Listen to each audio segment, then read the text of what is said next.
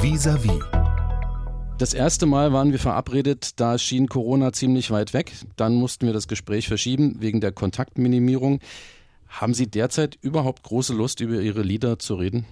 Ja, na, also ich denke, die Lieder werden auch in zwei Jahren noch schön zu hören sein. Und da sollte vielleicht doch alles überstanden sein. Das Album Das Neue, Inneres Ausland, ist erschienen, als mit Läden und Kneipen auch alle Kulturveranstaltungen stillgelegt wurden. Die Tour zum Album wurde gestrichen. Wie geht's Ihnen damit, dass Ihre jüngste Schöpfung halb verborgen bleibt? Ja, das ist traurig und ich war am Anfang sehr unruhig und äh, von ja, Anflügen von Depressionen geschüttelt, äh, weil es ja auch Mühe macht, so 40 Auftritte praktisch in Reihe zusammenzubasteln. Und mittlerweile, wie jeder, habe ich mich damit abgefunden und versuche das Geschenk, was wir dadurch gekriegt haben, nämlich irre viel Zeit, äh, auch wirklich zu nutzen. Also ich habe mit einem längeren Manuskript angefangen und mache jeden Mittwochabend übers Internet ein kleines Konzert für meine Fans und jeden, der es und jede, den es interessiert. Und ja, damit halte ich mich fit. Eine befreundete Musikerin schrieb mir gerade, dass ihr genervte Nachbarn das Üben verbieten. Und die spielt kein Schlagzeug, sondern Akustikgitarre. Haben Sie bessere Nachbarn? Ja, wir hatten mal so eine furchtbare Nachbarin, aber die ist dann irgendwann ausgezogen. Wie kommen Sie jetzt über die Runden? Äh, künstlerisch haben Sie schon was gesagt, aber man braucht ja auch ein bisschen Geld, um über die Runden zu kommen. Ja, also das wird sich jetzt dann zeigen. Ich muss erstmal den Berliner Senat und äh, vornehmlich den Kultursenator Lederer sehr loben, weil die Hilfe, die wir alle bekommen haben, wenn wir rechtzeitig äh, die Anträge gestellt hatten, ist sehr generös und hilft über zwei, drei Monate hinweg. Wie es dann weitergeht für ein ganzes Jahr, wie manche Virologen jetzt voraussagen, wird das nicht, natürlich gar nicht reichen. Und da kommt es ein bisschen darauf an, was man sich selbst erfindet, aber auch ganz erheblich, dass der Bund sich endlich mal dazu bekennt, dass Solokünstler keine Friseure sind, keine Betriebsausgaben haben, sondern praktisch mit ihrer Existenz arbeiten. Kommen wir zu Ihren neuen Liedern Inneres Ausland. Der Albumtitel könnte glatt eine Beschreibung unseres neuen Daseins sein. Wir verbergen uns hinter Masken, meiden die Mitmenschen, bleiben möglichst allein in unseren vier Wänden. Sie haben es vermutlich mal anders gemeint. Naja, ich habe es so gemeint, dass das innere Ausland ein Rückzugsort für mich ist, weil ich eigentlich jemand bin, der gerne reist und auch gerne dorthin reist, wo es mir fremd ist. Und solche Punkte brauche ich auch in mir selbst, um Neues zu schöpfen und um äh, ja das Leben spannend zu finden.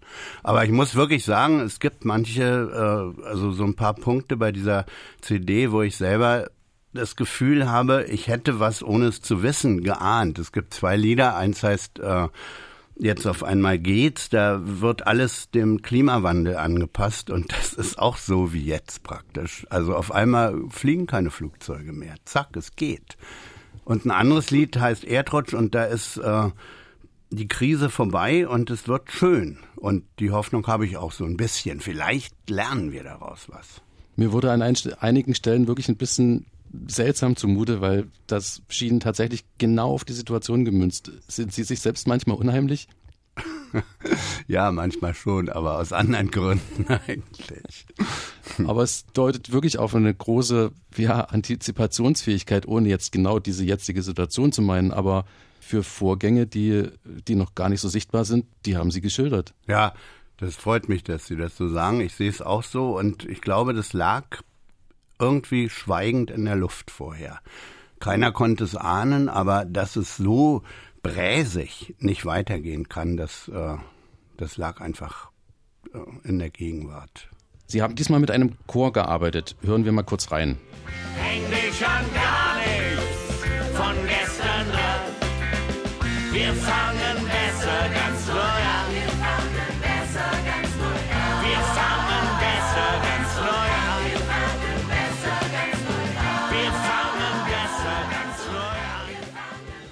Was hat Sie daran gereizt, einen Chor einzubauen? Na, ich selber habe äh, als ganz junger Mensch äh, im Chor, im Kirchenchor gesungen in Berlin-Wilmersdorf in der Lindenkirche und habe das in so guter Erinnerung und habe die Beobachtung gemacht, dass aus meinem Bekanntenkreis viele, die zwischen 40 und 60 sind, jetzt so nebenbei erzählen, ich singe übrigens im Chor. Leute aus verschiedensten Lebensecken und auch Ideologien, also von ganz links bis, bis sehr angepasst und so. Und wenn man die reden hört über ihre Erfahrung als Chorsängerin oder Sänger, das ist oft von so viel Glück äh, erfüllt. Ich denke, das ist der, das Chorsingen ist ein, ein friedvoller sozialer Platz, etwas in unserer Zeit eher Seltenes. Das Internet verrät ja bekanntlich einiges, so auch Ihr Geburtsdatum. Hätten Sie den runden Geburtstag gern groß gefeiert? Wir hatten das vor, weil meine Frau wurde 60 im Januar und wir wären, wollten eine 130er Feier machen und zwar in einem Klosterhotel in Polen und da war dann schon sehr schnell klar, dass das alles nicht geht. Bedauerlich? Na, wir machen es jetzt einfach ein Jahr später und ich feiere diesmal gar nicht. Vis-à-vis -vis mit Manfred Maurenbrecher, Doktor der Germanistik, Fernseh- und Theaterautor, Schriftsteller, Liederschreiber vor allem und Sänger. In einigen ihrer Lieder legen sie sich mit Rechtsauslegern an, mit Klimaleugnern, mit Flüchtlingshassern. Altersmilde wollen sie nicht werden. Uh, wenn ich wüsste, was das ist, dann könnte ich besser antworten. Das heißt, unpolitisch und unterhaltsam, rein unterhaltsam wird Manfred Maurenbrecher nicht. Vielleicht schon mit 90, aber dann werde ich nicht mehr singen können.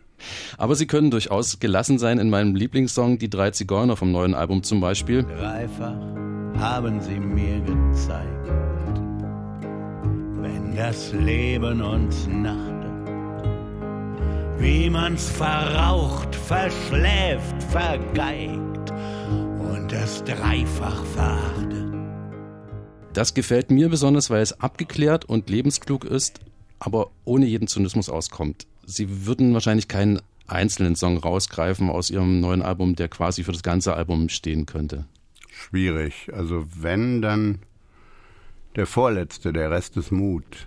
Lieder von Ihnen haben Hermann van Veen und Katja Epstein gut gestanden. Hafencafé ist vielleicht der schönste oder meinige Song überhaupt. Sie selber wurden mit vielen Schallplatten, Lieder, Kleinkunstpreisen ausgezeichnet. Aber die FAZ hat sie zum Geheimtipp auf Lebenszeit erklärt.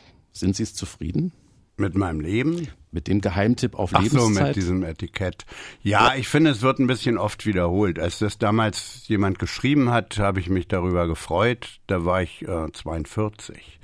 Und mittlerweile denke ich, äh, das ist so ein bisschen Denkfaulheit, wenn jeder das vom anderen übernimmt.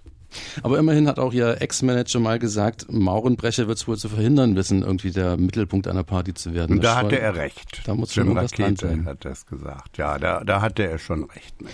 Ja. Warum halten Sie sich lieber doch ein Stück abseits und sind eher der Partybeobachter vom Rand, wenn man so will? Na, erstens beobachte ich sehr gerne und zweitens genieße ich auch völlig äh, frei, mich bewegen zu können und nicht ständig irgendwie das Abziehbild eines Images sein zu müssen. Aber da nagt nicht dann trotzdem noch so ein Gedanke, wäre doch toll gewesen, mal den einen ganz großen Nummer zwei oder eins? Ja, der hat lange genagt, aber die Zeit ist hinter mir. Also damit bin ich jetzt vollkommen äh, abgefunden. Das ist überhaupt kein Thema mehr für mich, weil ich bin sehr dankbar dafür, dass ich äh, 50 Jahre oder 40 Jahre von dem, was ich mache, leben kann und gar nicht mal so schlecht.